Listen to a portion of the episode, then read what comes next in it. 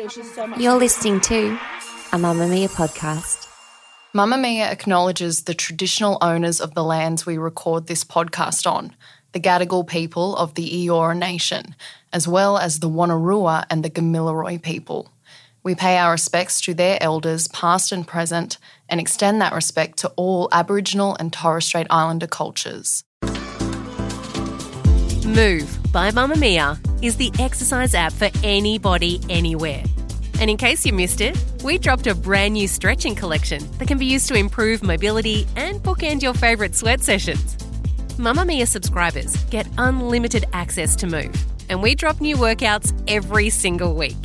If you're on the hunt for movement that makes you feel good, head to move.mamamia.com.au and use the code MOVE10 to get $10 off a yearly subscription.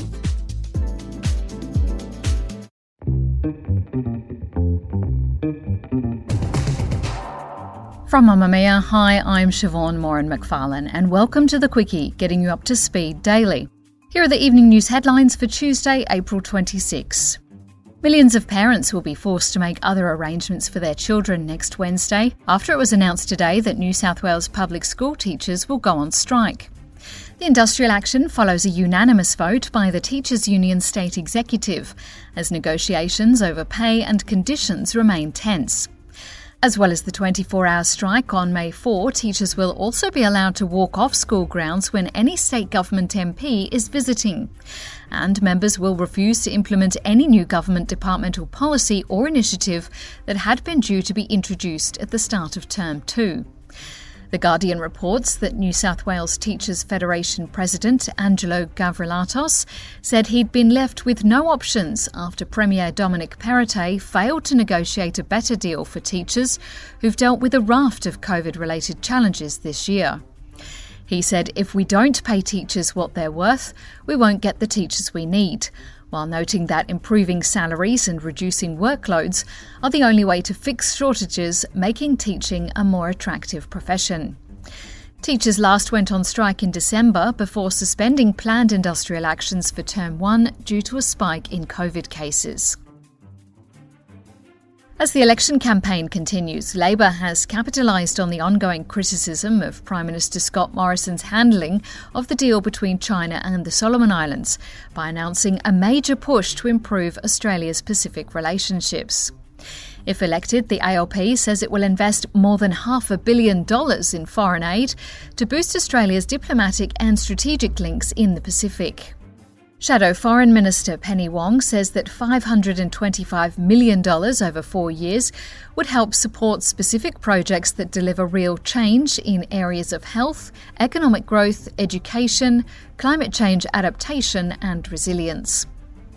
It comes as Mr Morrison's government is still facing tough questions about why more wasn't done to discourage the pact between China and the Solomon Islands, which could see the Asian powerhouse station troops, navy vessels, and possibly even build a military base in the region. Mr Morrison has said a Chinese military base so close to Australia would be a red line for his government, but is as yet to explain how he would attempt to stop it. Instead, he suggested that the United States would also not stand for it, and that Solomon Islands Prime Minister Manasseh Sogavare has personally promised him that it will not happen. Emmanuel Macron has claimed an historic win after being re elected President of France, beating his far right opponent Marine Le Pen, making him the first sitting president in 20 years to be re elected.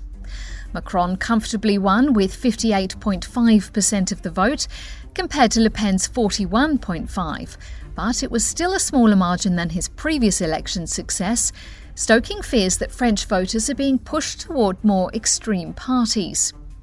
Leaders of other European nations were quick to congratulate Macron, after many feared a win for Le Pen would have had catastrophic consequences, as she's previously hinted that she would pull France out of the EU and the single currency.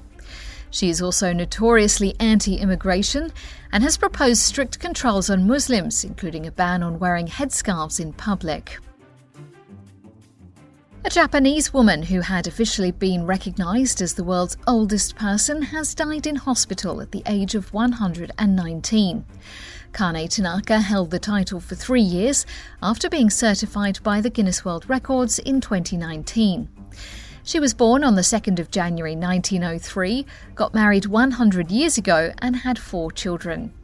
Despite her grand age, she didn't live to become the oldest person ever, as that title still rests with a French woman named Jeannie Louise Calment, who lived to 122 years of age.